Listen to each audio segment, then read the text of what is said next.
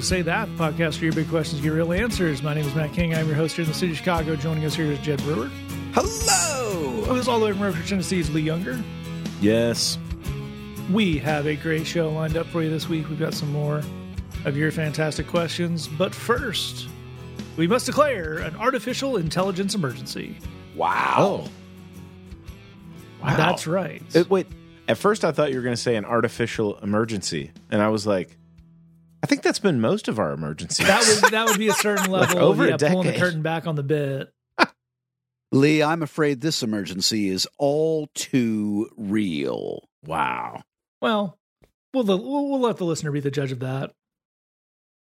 So a couple a couple of months ago, we when the kind of Chat GPT and the whole uh, generative AI thing was was getting a lot of press, we we surmised, uh, had a little fun at the idea of what the the Christian uh, versions of that might be. I believe we came up with a a, uh C.S. Lewis bot that would That's right. uh, l- tell the pastor that he thought their sermon was very wise and nod along approvingly and that kind of thing. Um, so imagine, so you know, ha ha ha, we had a little fun on our on our on our goofy little podcast, imagining dumb ways Christians might use AI, and then because we're cursed, uh, we realized that, uh, of course, uh, Christians started using the AI, and they came up with goofier stuff than we uh, even posited. So we're we're Ah. checking up on our monkey's paw situation that we tend to have on this show, where even we, after over a decade of complaining, uh, griping, and uh, speaking down to how Christians do things, particularly in this country, uh, we still somehow overestimate them. And that brings us to Pulpit AI. oh yeah. Mm. Deepen engagement and resource your church with AI generated content taken from a single sermon. Now, they they want to be very clear about this because I saw there's the, the guy who runs this thing tweeted it out that hey, we're doing this and Founding River, and then people were like, so wait, it just like writes a sermon for for you, and he was very clear that's not what's happening.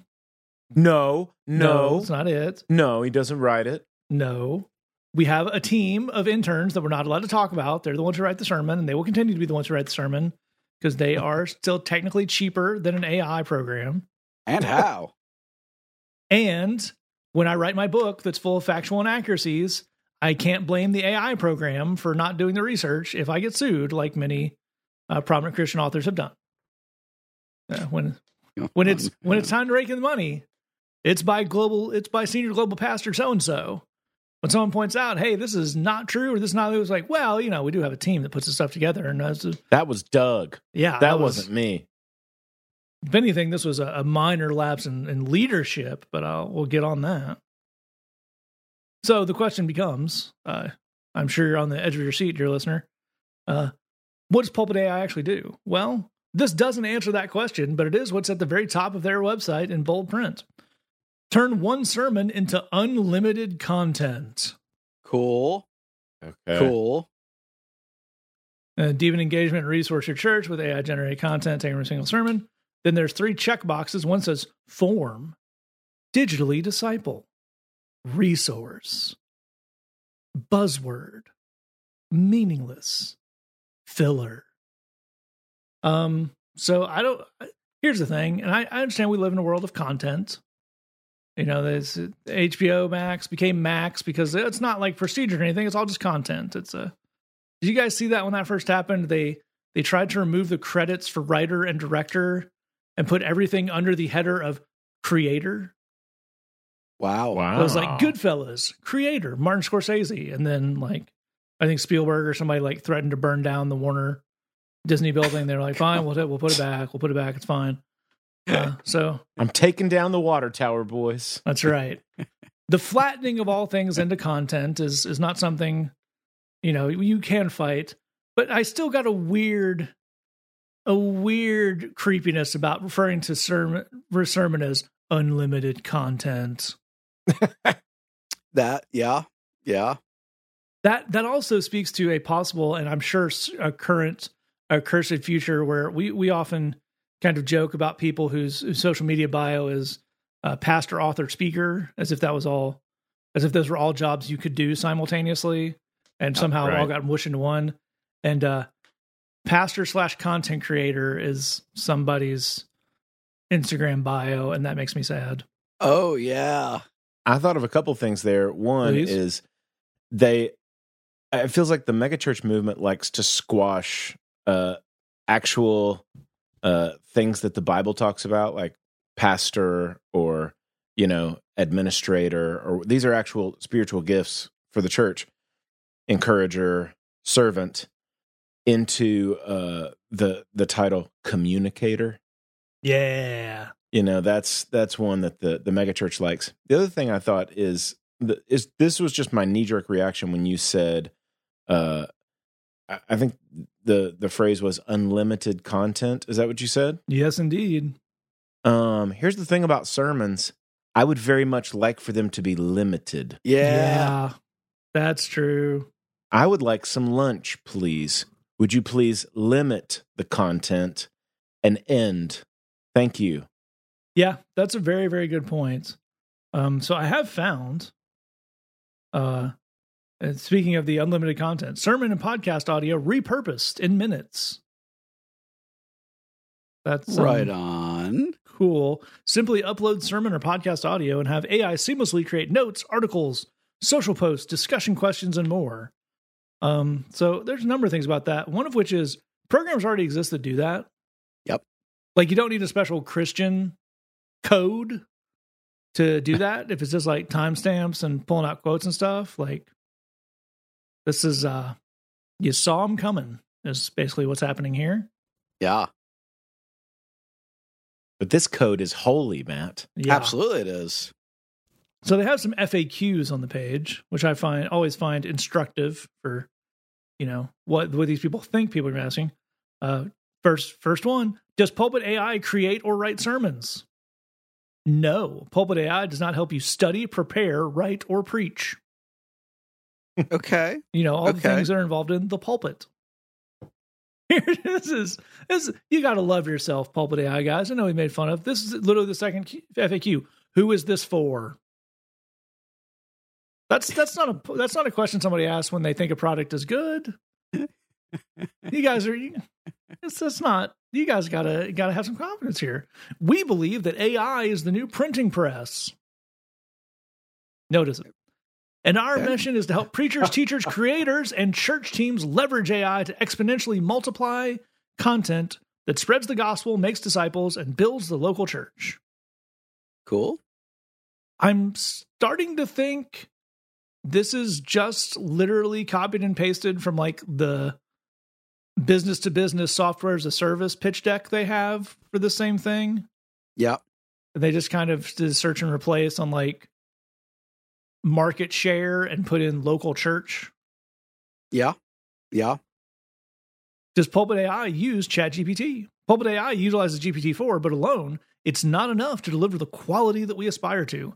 As such, we mix this amazing technology with proprietary neural networks created by our partners, which were created with podcasting and other audio content in mind. I, I don't, Right on. I don't think that the Pulpit AI people made a neural network. I'm just throwing that out there. No, I don't think they did either.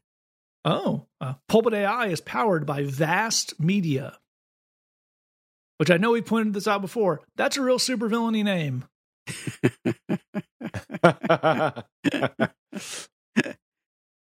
Is there a chance that Pulpit AI, the very concept was created by an AI? Like, is there a chance Oh. that someone typed into Chat GPT, create a Christian business around AI, and Chat GPT invented Pulpit AI? Amazing. That's that's meta, sentient, and hilarious. Why, thank you. The trifecta.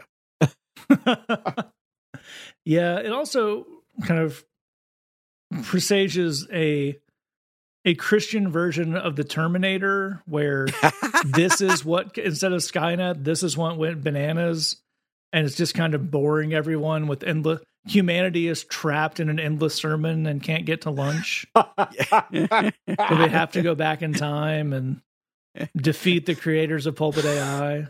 no, Pastor made another point that starts with the letter P. The world wasn't ended by Skynet, but by thy net. Oh, oh!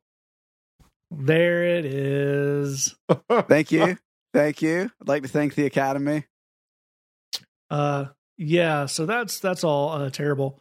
But so we, we started poking around the AI just to see, you know, what, what are the Christians saying? What's going on? How are we how are we feeling about this? And we came across a couple of things. One of which is um, uh, frequent uh, subject on the show and uh, fast food enjoyer Franklin Graham, who put out a, a little video on Twitter in, in July. And here's the thing on this show: we, we there's you don't have to like we've we've pointed out many times over the years. You have to separate the art from the artist in some ways, and Mm. we we don't particularly agree with uh, Franklin Graham on much of anything.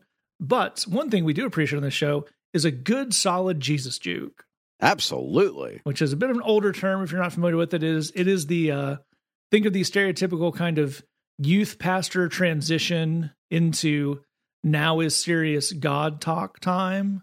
sure, you spend time on Facebook, but have you spent any time in his book? That's There exa- that's exactly that's that's the platonic ideal kind of you know. Um. So, fant- absolutely right. And this is this is an all timer. I think I read from from Franklin Graham's Twitter account. Artificial intelligence. I'm gonna have to let me see if I can pull the fake Southern accent out. Um, someone with a real Southern accent doing a fake Southern accent, which I think actually sums up Franklin Graham's whole shtick pretty well. Um, artificial intelligence is something that everybody's talking about. But I think about the one who created all intelligence, Almighty God. He created the entire universe and created you and wants a relationship with you. Wow. The one who created all intelligence. Like, again, I don't like Franklin Graham, but you got to recognize when someone is, is accomplishing in their realm.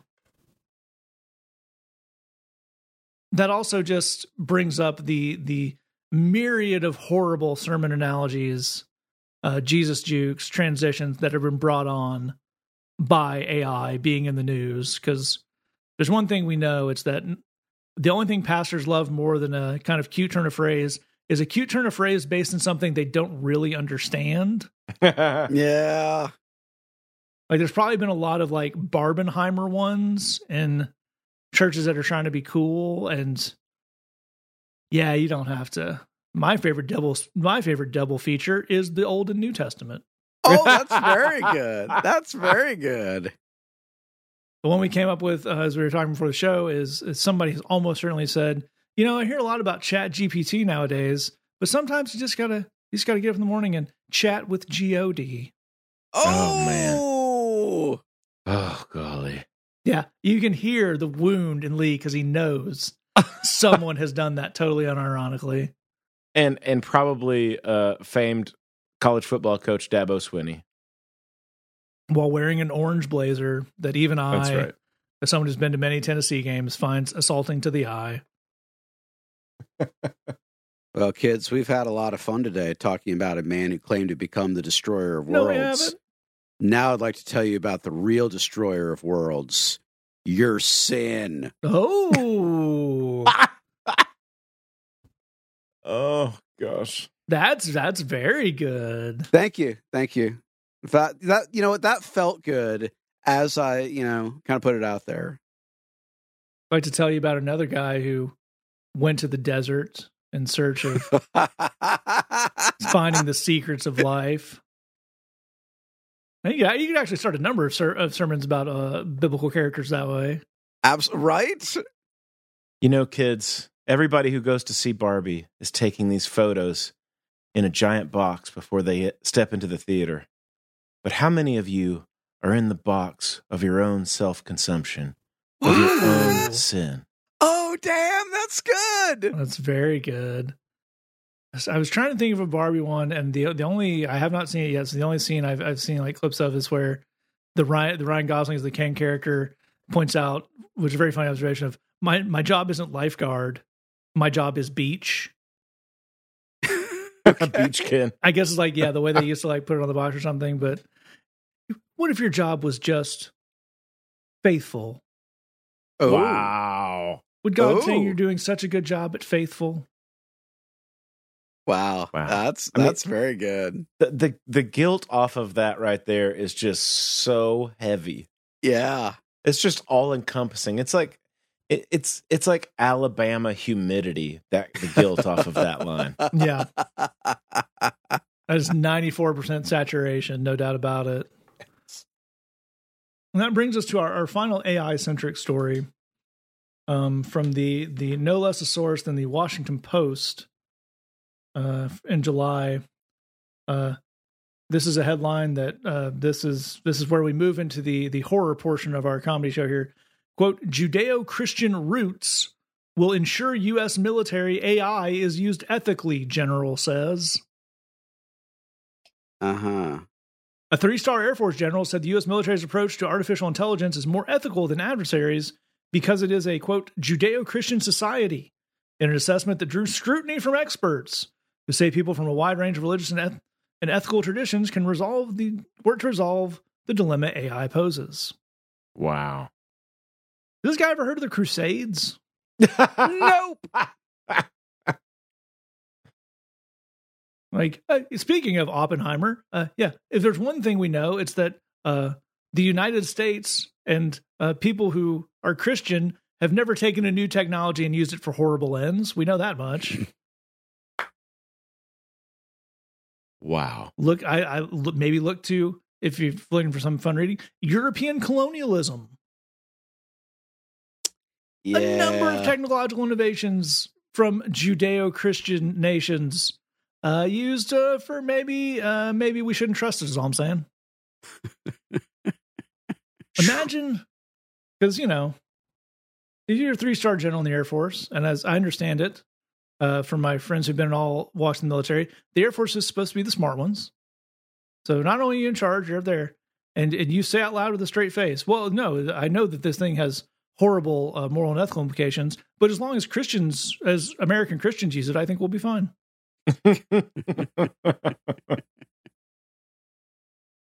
So uh, Uh, yeah, that's uh again much like the uh, the titular movie we're talking about here. We had some fun along the way, but we ended on a horrifying existential note, and I think You're good. welcome. So on that said note, we will go ahead and transition to your fine questions. If you have a question for us, feel free to hang out with us all the way to the end. I'll give some ways to get in touch, or you can scroll down to your episode description, click the links you find there. Our first question comes in and says, Someone recently suggested I set an alarm on my phone and remind, to remind myself to pray several times a day. That seems like it could become a superstition really quick. Oh no, I missed the two o'clock two o'clock prayer. God is going to get me. Is this something that can be good? And uh, I think it's, I think it's a great question. We talked in the last episode. We talked about some some prayer superstition stuff. We also talked about the idea of uh, what it actually means to not be judgmental. And I think this is a very interesting uh, example of kind of what we're talking about of asking questions, of digging more into things. You, know, you hear a thing and you think, well, that strikes me as odd. But the I think the wiser path in going like, oh, what a creep who told me to do that, and you know they're they're being weird and legalistic, is to uh, ask some questions, dig in, uh, think about it, could this be a thing, or what are the positives and negatives. So I, I really applaud that thinking in the question. And Jed, where do we start off here? Well, I'm right there with you, Matt. I think it's a great question. I don't because I wasn't there when whoever suggested it suggested. I I can't tell you for sure what they had in mind, but uh, I can imagine a scenario where there's a great goal. So let's let's maybe talk about what the goal might be. I think a possible goal is that we're trying to, you know, fairly simply just cultivate a stronger awareness and ongoing sense of connection throughout the day to deeper spiritual realities right for for any of us it's really really easy to get caught up in the micro dramas of our own day right? That that might be dealing with all the noise and unkindness online. That could be dealing with office politics. That could be um, you know dealing with with kids that are having a rough day. You know there's there's a million variations but for any of us it it is very easy for kind of our our focus and our whole world so to speak to kind of get drawn into what is immediately in front of us and what is kind of demanding our attention in any given moment because we, we do live in a world that is very very demanding on our attention and something that is can be very life giving for a lot of people, and, and particularly people of faith, is finding ways to remain connected to a deeper spiritual reality throughout the day. It's not that, you know, it's not that I don't have to deal with these office politics, but it's also not the only thing that's true of my life. You know, it is it is much more true that I am the beloved of God and that I am, you know, accepted and loved and, and embraced as, as, you know, God's child. These are really cool things. And, and again, they're things that a lot of people find really helpful and really grounding and really encouraging. And so if that's a goal, and that's a pretty good goal, then there comes a question, well, how do we do that? How do I throughout the day kind of just promote that sense within myself of that awareness and, and that connection. Well, then we get into this question of what works for you.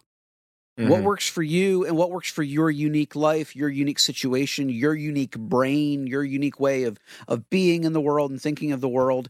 And here we come to the thing that what might be really useful for somebody else might be a total drag and even counterproductive for you. And you kind of have to know what the goal is and then be prepared to, to try some things and see how they go. Um, if we don't know what the goal is, or if we're not keeping that front and center, it's really super easy to descend into something that is kind of superstitious and is also kind of oddly mechanical. Like you, you must do this because it's the Christian thing to do. It's not actually in the Bible, but it I have been informed I must do it because it is a Christian thing to do. And there's a there's a lot of that, right? So like here's an example that was really big when I was younger that I'm sure is still circulating. But the the serious Christians, like the super Christians, like the kind of Christian, like the varsity level Christians. Ah. Oh, Man, they had a special jacket. That's exactly right. They had their quiet time at like 5 a.m. Wow. The, earlier the quiet time occurs, the better. So like 5:30 like I mean if you're a beginner that's okay. But you know what's better than 5:30? 5:15. Now once you've mastered 5:15 it's time to move on to 5 a.m. But wait, wait, wait, wait, wait. Just when you thought I was done, nope, 4:45. Let's do it. Let's rock and roll, baby. All right. Here's what uh, Jed, if you allow me to interject, please. I need you to understand this, gentle younger listener.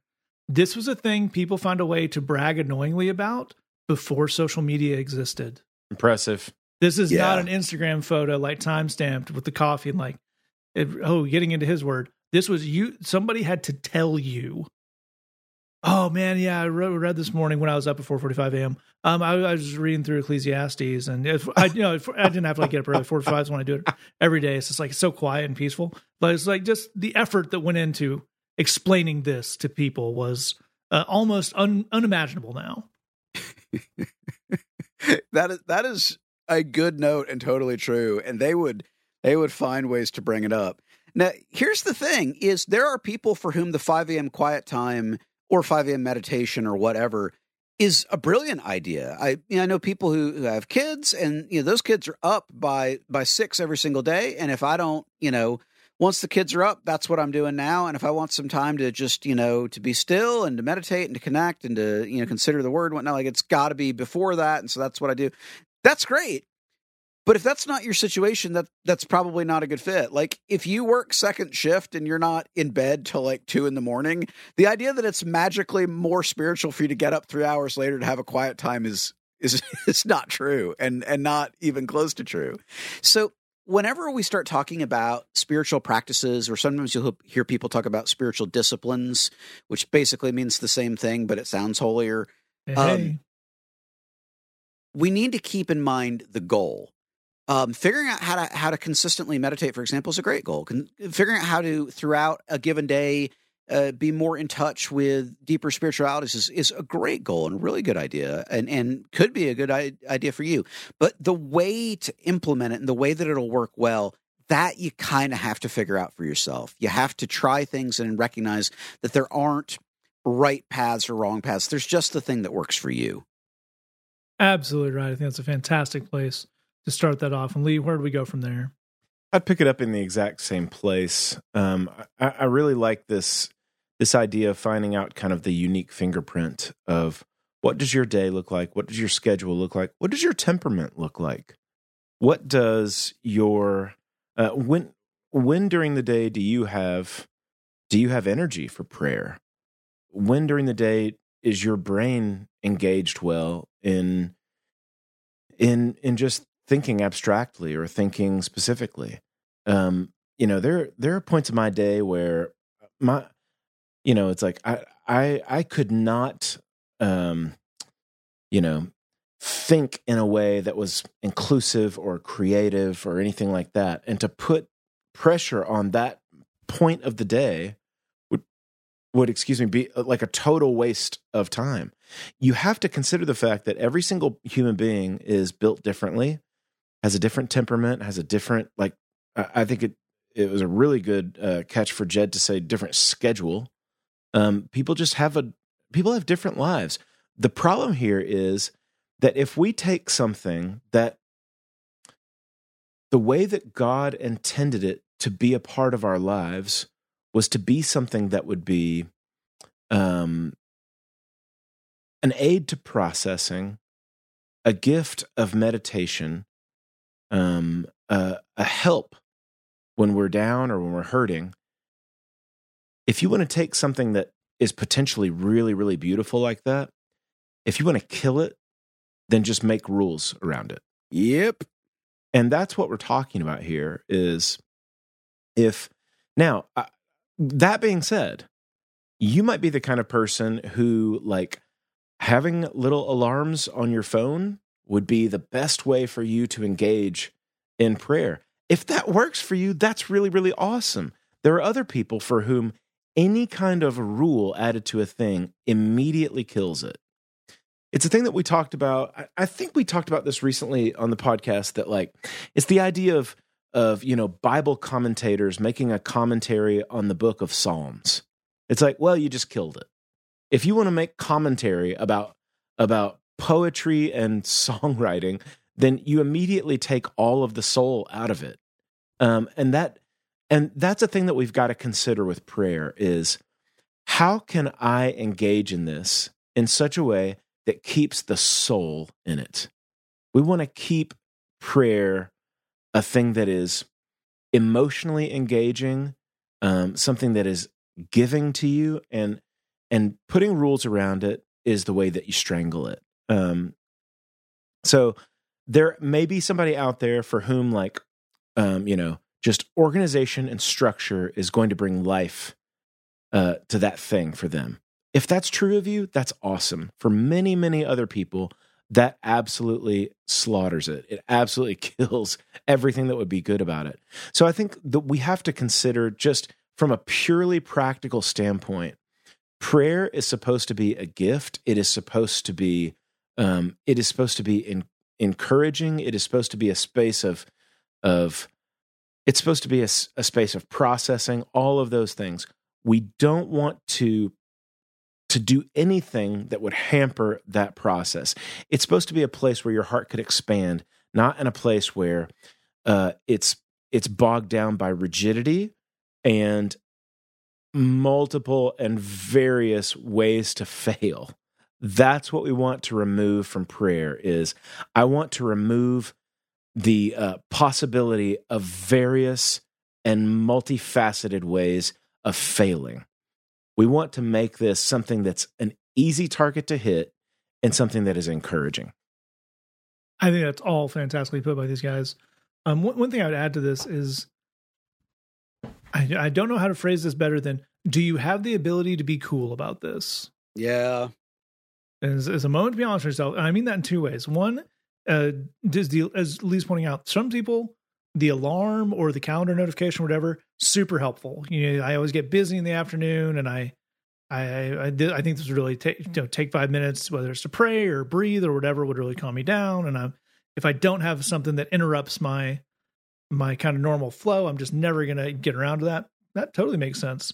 For some people um a, a notification or the just the very idea that there's something they are supposed to do at a certain time can be a source of anxiety and that's not really you know great uh, not going to be helpful and the other part is you know in the sense of we we we mention a lot that you know when jesus talks about prayer for the most part in, in the in the gospels particularly you know the the standout passage among many is the you know pray in your closet. Don't pray to don't pray to make it a big deal. So can you both to yourself or if you're in a place of the people, can you be cool about it in the sense of like, okay, this is the thing I'm doing, or do you do you just feel? And again, it's a moment to be honest with yourself. You're gonna have, you're gonna have that tingle that we all sometimes be like, oh, pardon me, I I have to step away from my prayer time now. You see, I'm very spiritual, and this is this is my time to do that. Again, maybe out loud or just to yourself, but that's um that this this is definitely the kind of thing that isn't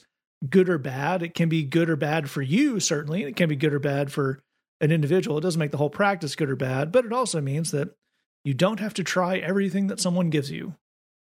Um, if you think that it would help, you can give it a shot. If you if you can, but just because even if it's someone who, uh, you know, is, is in some kind of mentor relationship or is further along, or there's a lot of things they do, it doesn't mean everything they do is going to uh, work for you. But it, it, sometimes it does mean it's worth trying.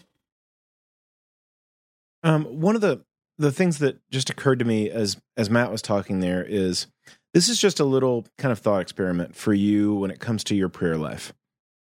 Let's say that you you've set aside some time to pray. And during that prayer time, you fell asleep. You fell asleep for 3 4 minutes and then you woke up and you realize I have fallen asleep during my prayer time. What's your immediate emotional reaction to that little possibility? Um, if your immediate emotional reaction to that possibility is, oh no, I have fallen asleep during prayer. I have done prayer badly. I, I am in trouble thee, now. Lord. Yes, I, that's right. Oh, stop groveling. If there's one thing I can't stand, it's groveling. But like if you but if you if you think of the possibility of setting aside some time for prayer and then you fall asleep for a couple, you know, a couple seconds or a couple minutes or whatever, then you wake up and your immediate reaction to that is, man, that would be a really lovely thing. I was relaxed and chill enough to where I actually, in a conversation with the Lord, fell asleep. That's a gift.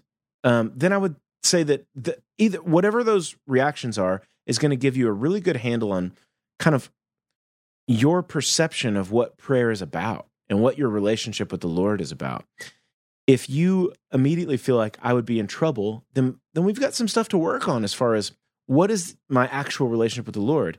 If your immediate reaction is that would be a really lovely thing if I were praying, just to kind of nod off and fall asleep, then I would say you you've got a really healthy idea of the way that God feels about you and the kinds of gifts that He wants to to the kinds of gifts and peace and enjoyment that He wants you to experience. That's really really well put there. We're, with that, we're going to move on to our next question. Comes in and says, What's the loving way to act towards my friends who are, quote, deconstructing or questioning their faith? I really don't think they would appreciate me trying to convince them that Christianity is actually fine. And take, as someone who has a lot of friends who are deconstructing, a very well made observation there, question asker. Um, but I, I, th- I think uh, we I really appreciate this question and where it's coming from because I think if you even if you uh, come from a very uh, welcoming faith tradition or you've done a lot of kind of uh, really good work and really loving churches, there is a a way that people talk about this stuff, which is uh, there's either a they'll come around eventually, which is possibly problematic in its own way, or here's how we get them back. and that's uh, that's it's not a good way to treat anyone who's not in the faith. If like here's how you get them, but particularly when it is someone who is probably on a deconstruction or questioning journey for a reason. And that reason is probably experiences they have had with Christians and church. Uh, that makes it kind of a real double whammy to try to try the uh, to try to pull the church stuff on them. Um, so, uh, Jed, where do we start with this idea of we we we we are still a believer? We want to be loving towards this person, and how do we do that? That's a great question. So let's start by defining some terms. We're at a point where deconstruction is a buzzword, which means it gets used frequently but not consistently. In terms, I know Matt Chandler's angry about it. I don't think he knows what it means either, though. I think that's a safe bet. So I've pulled up the Wikipedia entry for deconstruction. I'm just going to read to you for a second. Deconstruction is a phenomenon within American evangelicalism in which Christians rethink their faith and jettison previously held beliefs, sometimes to the point of no longer identifying as Christians. The term can have a range of meanings. One person defines deconstruction as, quote, the process of systematically dissecting and often rejecting the beliefs you grew up with. Another writer defines it as, quote, a process of re examining the faith that you grew up with. And lastly, we should note that the term originally comes actually from a philosopher, and it's been a, a bit co opted to refer to a faith uh, transition, which is not what the person who coined the term initially quite meant by it. Okay, with that in mind, again, the thing about buzzwords is that once something gets into the realm of buzzword, we want to be careful because half the people using it don't know what they mean by it. Yeah. Um, and there are, some people who have heard they're supposed to be against it without fully understanding it, and so they are now uh, that's a that's a bad word. There are other people who have been told they should be supportive of this without knowing what it is, so they they're like, I, I'm told it's good, and we kind of get into um, yet another episode of the culture wars. Let's let's try and kill that for a second and and take a different view. The definitions that I just read you that most people would would concur with are describing um, a process of reinvention, of reconsideration, and of reevaluation.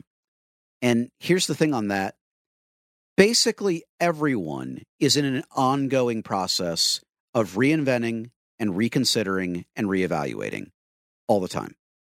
Some of us are being honest about that. A lot of Mm. us feel uncomfortable about it, and so we don't acknowledge it. But man, it's not just with your faith people are in a constant mode of reinvention and reconsideration and reevaluation in their careers, in their relationships, in their self-image. People are are reevaluating and reconsidering things all the time. It's actually a deeply courageous thing to own that. And to be mm. honest and to say there is a thing in my life that I'm not sure it's where I want it to be and I'm not sure I want to stay where I've been and I I want to give myself the permission to um, take a fresh look at things. The alternative to that is actually just willful denial, which is basically never good. It's very, very hard to think of a scenario where insisting that an area of your life is exactly perfect, exactly as it is, and the only right thing is to never change anything about it. But maybe maybe the exception to that would be like your like Jed's feelings towards Taco Bell. He never has to has to rethink that at all. No, It will my- henceforth and forevermore be a love relationship with this restaurant. Y- you have it exactly right. But for everything that is not Taco Bell, for everything that is not Taco Bell, eh, we gotta we gotta think about things. Let's talk for a second about an example that doesn't have any emotional weight, I hope, uh, to it, but that has direct parallels to the, the common concept of deconstruction. Suppose that you live in some kind of home and it's a place that, that you own, so you can make changes to it. It could be a condo, it could be a, a townhouse, it could be a single family home, it doesn't matter. But you've got a kitchen or a bathroom that is just not working for you. you it's, it's not supporting your life. You're not able, you don't feel good about it. You don't like the way it looks. You don't like the way it smells. You don't like the way that it operates. You should make changes to that room. Now, here's the first thing that's going to happen if you're going to remodel that kitchen, you're going to remodel that bathroom. You've got to pull stuff out. You've got to tear down and get rid of things first. The remodeling begins with demo. It begins with demolition. You have to knock down a wall. You have to take a fixture off. You have to tear up the floor. You've got to get stuff out of there before you can build up and build in something new. And that journey, and I'm still, we're, hang with me on the analogy for a second. That journey actually requires a bit of suspension of disbelief. You're going to make things certainly less stable um, as you do this work. And you hope that this remodel lands in a place you feel good about. I'm sure um, those of us with experience in the construction trades can tell us not all remodels land in places people feel great about. Some of them we're not super thrilled with with where it is. And some of them are all of our dreams come true. But the thing that is for sure is if you're not pleased with this kitchen you're going to have to make some changes to get to a new place with it. You're going to have to take some things out and take some things down in order to do something new. Now let's bring it back to you and bring it back to your friend. If your friend was remodeling their home your wish for your friend would be dude i hope at the end of this remodel that you feel great about your new kitchen. Mm. I hope that you love your new kitchen and that you get to cook great meals and host great dinner parties and that it's eh, I, hope it's the kitchen of your dreams. That I hope that would be your wish for your friend. I think that you should have the exact same thing about their faith journey. I hope that as you deconstruct and reconstruct and build out this section of your life, I hope that you build something you feel amazing about. I hope that you build something that gives you joy and peace and strength and stability. And I wish that for you because you're my friend and I love you. And I would want that in my own life. I would want a, a space of faith in my own life that gave me peace and joy and stability and hope and and direction. And so whatever gives that to you, I, I hope that that is where this process lands. You already know how to do that for someone who is reconstructing their home. You can actually have that same heart towards someone who is deconstructing and reconstructing what they believe. A fantastic place to start that off. Wonderfully put. And Lee, where do we take it from there? First of all, there's really not very much to add to that. I agree with every single thing that, that Jed just laid down. The remodeling uh, picture is just such a great way for us to get our heads around this. Um, you know, there's a there's a thing that I encountered uh, a couple of years ago. It was very surprising to me.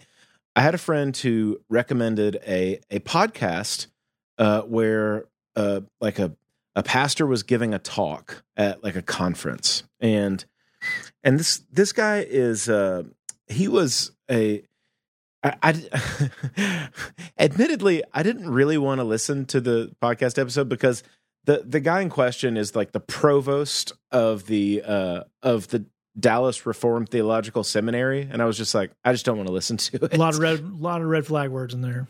Yeah, but he, uh, his name is Dr. Carl Ellis. He's a senior fellow of the African American Leadership Initiative. Uh, turns out to be a really cool dude and um, he was talking about um, the fact that you know so much in the reform tradition like people talk about how you know the real problem in the world is not that you know that, that we need to have uh, you know social justice and and all this kind of stuff. We just we just need to get everybody saved. The gospel is the problem you know people are lost.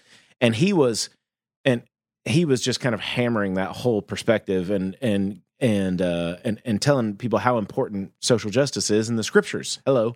Um, it was it was a really good talk. But one of the things that really surprised me, especially coming from like a uh, you know somebody that is the provost of the Reformed Theological Seminary, is he said, "I ditch all my theology every three years.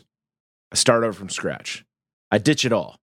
Everything that everybody's ever, you know, all the all the commentaries that all the Reformed dudes love. I I throw it all out." And I start over with the scriptures and I walk with people and I try to figure out what does it mean to know God? Start from scratch. And I was like, dude, that is a it's so interesting to hear somebody in a position like that say those words. And it was it was a really cool thing because I, it, it was it was the uh, it was like somebody with some kind of bona fides being willing to admit exactly what Jed said, which is this faith cannot remain unchanged and serve us. Yep we have to, this is a complicated world. We have not gotten things right. We have to figure out what this is by ditching some stuff and and figuring out what this is really about. Go back to Jesus, go back to the prophets, go back to the songs that are in the scriptures and chuck out all that all the church stuff and all the things and figure out what does it mean to know God? What does it mean to walk with God? And somebody might be at a point in deconstruction where they're like, I'm not even interested in that question. I'm too hurt. I'm too frustrated. I'm too fed up. I don't want to know what it means to know God. Well, the answer for anybody that's in that place is um, I think the original question, um, the original question was, what's the loving way to act? The loving way to act is always generosity, patience, friendship. Be generous with people. Give more space. Give more support. Give more encouragement. Somebody is on the journey that they're on. I want to treat that process with generosity and with patience and friendship. I'm not on their journey, they're on it. I would love to be a friend to them in the midst of that. Um, I actually think that if you're a person where, um, by the way, I think that that one of the things that that makes people struggle with this idea of deconstruction is they're simply afraid. They're they're afraid of people questioning their faith. They're afraid that people are going to uh, that people are going to run away from this faith, that they're going to leave it. Um, and we need to not be as people who know God. We need to pe- be people who are not operating out of fear, but actually operating out of a place of trusting the who God is and the work of the Spirit and the good news of the gospel. And even if, you know, if somebody is deconstructing all of that stuff, just trusting God and walking with them through that as a person who learns how to ask great questions or not ask any questions at all and say, Do you want to go watch the new Teenage Mutant Ninja Turtles movie with me? Why, yes, I would. It looks hilarious. Let's go do that today. We don't have to have an opinion about how people are walking out their faith journey we can just treat them with generosity and friendship. Uh, fantastically put by by both of these guys. I think they got all over that. So we're to move on to our next question. It comes in and says, "I don't feel like I know if I'm doing well spiritually or not. There's not like a way to measure it. So how do I know?" And a- another wonderful question. And Jed, where do we start this off? This is a great question, and I actually think in in a very meaningful and important way, it's going to link back to our previous question. If you were to do take a very broad definition of spirituality, and and particularly if you kind of wanted to in, weigh in, you know, perspectives of people who don't come from a Christian background, um, you know, just what what is spirituality and, and what is the point I think the the through line that would run through the vast majority of faith traditions that exist or really have ever existed um, on planet Earth is that spirituality is ultimately about a sense of connectedness. It's about a sense of connectedness to a power greater than yourself um, and to a community larger than yourself. Now, what that power is, what that community is, what that connection is and looks like. I mean, that the details begin to vary significantly, um, you know, d- depending on what kind of faith tradition we're talking about. But that idea of connectedness tends to run through the vast majority of faith traditions. And again, both to a power that is in some way greater than yourself and to a community that is larger than yourself. And if you wanted to add one more, it would be to a purpose that is also greater than yourself. Um, I say that to say that if you want to know how you're doing spiritually, a really great question to ask, and a question to ask regularly is how are those connections going? Mm. Do I feel, if I'm a person who is seeking the following, do I feel a sense of connectedness to a power greater than myself? How is that? How is that going? How is that working in in my life? Is is that power greater than myself and that sense of connectedness is that leading to fruit that i feel good about? Is that leading to me being a more compassionate person and a more understanding person and a more loving person? And then there's that sense of a community that is greater than myself that i, I have a sense of connectedness to. How is that going? Like everybody has some form of community in their lives. Uh, there, there's really no one who lives a 100% isolated life. But do I feel connected to that community? Is is it giving me a sense of belonging? Is it giving me a place where I can give back? Is it giving me mm. um, a sense of uh, brotherhood or sisterhood? Is it giving me um, a sense in a broad way, uh, non um, genetically, but is it giving me a sense of family? Is it is it doing those things?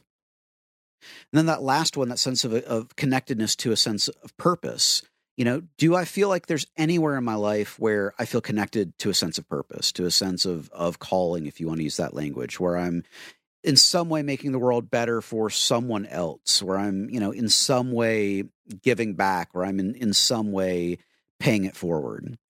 And I would advise you, I'd encourage you to approach those questions as non-judgmentally as possible. Of like, you don't need yeah. to you don't need to feel bad about the ones where you'd like them to be different, and you certainly don't need to feel full of yourself on the ones that are, you know, you feel are going well, but just here here's where I think we're at. And then I think you're really beginning to look at just some some follow up why questions.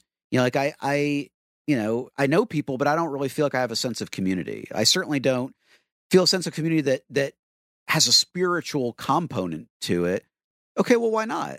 Is, is there is there intimacy in these relationships? Is there vulnerability in these relationships? Is there trust in these relationships? Do do you feel known? And do you do you feel like you know these other people in a deep way? No judgment. If if you don't feel that way, is it possible to build that? Are these people you want to build that with? Are these people that are are worthy of knowing you on a deep level and and in a deep way? If what you're doing isn't giving you that sense of connectedness, provided that you're seeking that sense of connectedness, then you should change some things.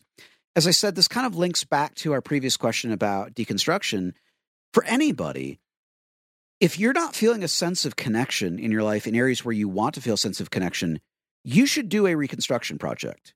Mm-hmm. You should absolutely take some stuff out and try put some new stuff in. Because that's if you want to know for me what is what is beautiful about about spirituality in in a general sense, what's beautiful about it is that it shows us a path to greater connection. All of us live better and fuller and truer and deeper lives when we are connected. Certainly, when we are connected to our fellow man in our community. And I would submit when we are connected to a sense of purpose and to a sense of a higher power. Um, but you know what? Here's here's the great news: is even if you're like, well, the the woo woo stuff sounds real woo woo, so I'm not really into that. Start with the community. Like I don't think it's good for hardly anybody to live a life of rampant isolation. So if the if the thing that makes sense to you is I'd like to feel a greater sense of connection just to my community and the brotherhood and sisterhood of all mankind, let's figure out how to do that. And again, I think that that health checkup, as you put it, is about asking where do I feel connected, where do I not, and what things can I try to get this in a place where I feel better about it. Uh, I think that's a wonderful place to to start this conversation off. And Lee, where do we take it from there? I mean, really similar stuff, man. I, I love Jed's answer, and I think the the the one thing that I really want to underline um, is just where he's you know where he he said make sure that in in all of these evaluations to take out that element of judgment. Um, really, I think being kind to yourself and allowing the process to take a long time. A lot of times with evaluation, you know the it's like I go to the doctor, the doctor runs some tests. I want to know the answer from those tests as soon as possible. Yeah, yeah. Um, if I if I'm if I'm gonna be if I'm if they're gonna shove me in that MRI tube, I want to know exactly what the score is as soon as possible. Um, I don't think this is that kind of situation. I don't think there are. I don't think you could come up with you know um, some super specific things that like these are the measurements. This is how you know how you're doing spiritually. I think just some seriously honest um, introspection about how do I feel. Um, here's a really good one. Jed Jed talked a lot about um, about community and and connectedness, and I think that's really important. But let me let me submit as an evaluative question: How do you feel when you are alone and it's quiet? what's your sense of peace or not peace? Is that is that a space where you feel comfortable and a space where you feel um at like you can get to a place where you're at home in yourself and you have a center? Or is that a place where you feel like turn a show on immediately or I'm going to combust? And again, like Jed said, we're not judging this process. This is just a good question to ask. Uh, spirituality does give us connectedness to a community greater than ourselves. But also, I would think a good measure of, of spirituality is is it am I a person that's learning how to be at peace with myself, alone with myself? And and so that's a really good measure too. Um, like some of the things there are certain themes that that run through like jed said that run through every faith tradition definitely super present in anybody that wants to have a relationship with god or walk with jesus. I would say one of them is serving people. One of them actually is singing. What like what's your relationship to helping people and what's your relationship to singing like literally singing aloud. Um try some of those things on. Try some honest prayer. What does it f- how do i feel when i'm alone? What does it feel like to sing? Um even if you start with a song that's not really about god or whatever um a love song's fine um and help someone. Things that are just that are kind of ubiquitous in these sacred texts and in every faith tradition. Helping people being at peace alone uh opening your heart up and singing especially if you're you know i'm singing to god or something like that. How do those things strike you? How do they fall on you? Um even as you hear me talk about it um are, are any of them anxiety inducing? If they are relax. We're not in a hurry. This is not an mri we are not like we don't need the test results tomorrow. We don't need the test results in 10 minutes. Let's be kind to ourselves. Let's take some time and try to work through some things that that are just kind of really base level things that that most faith traditions and definitely the tradition of of someone who is walking with Jesus would provide or hope to give us. I think that's wonderfully put by both of these guys, and I think it's as Lee is pointing us to there. This so sometimes when things overall are unmeasurable, we can break them down into some measurable measurable components. And this is really not one of those things, unfortunately. Um, but what we can do is break it down to do other components that are also, while not measurable, maybe more feel outable would be the way I would put it. And I think Lee gave us a super important one, which is peace. And if we had to pick another one, I think we would go with love.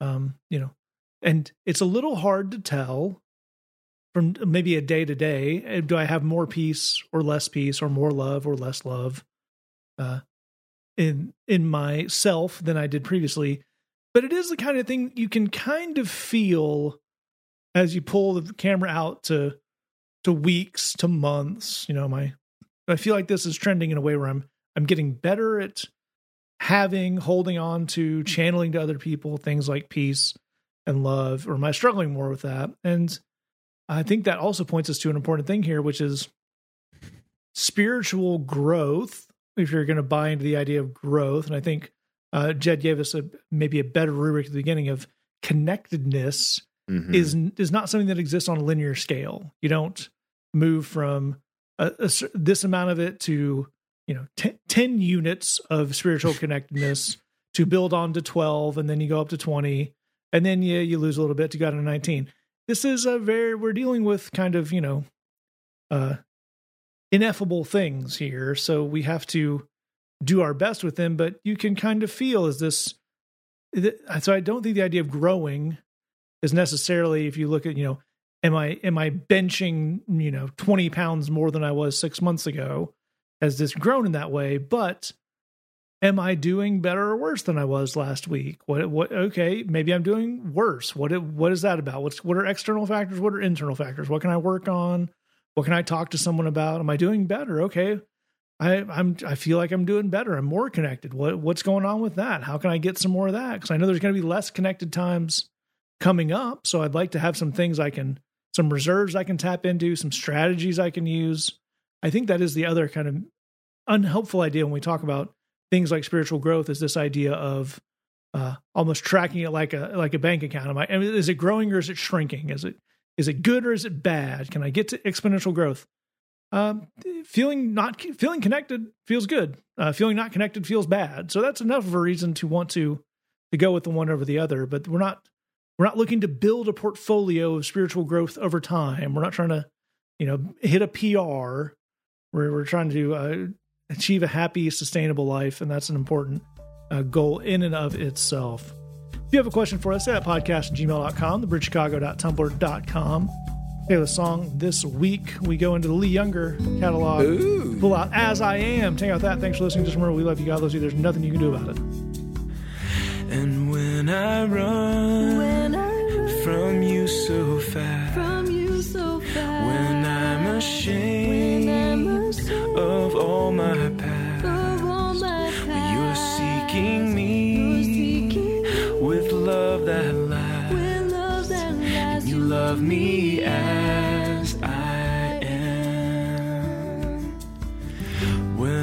I feel, when all I feel is loss and pain.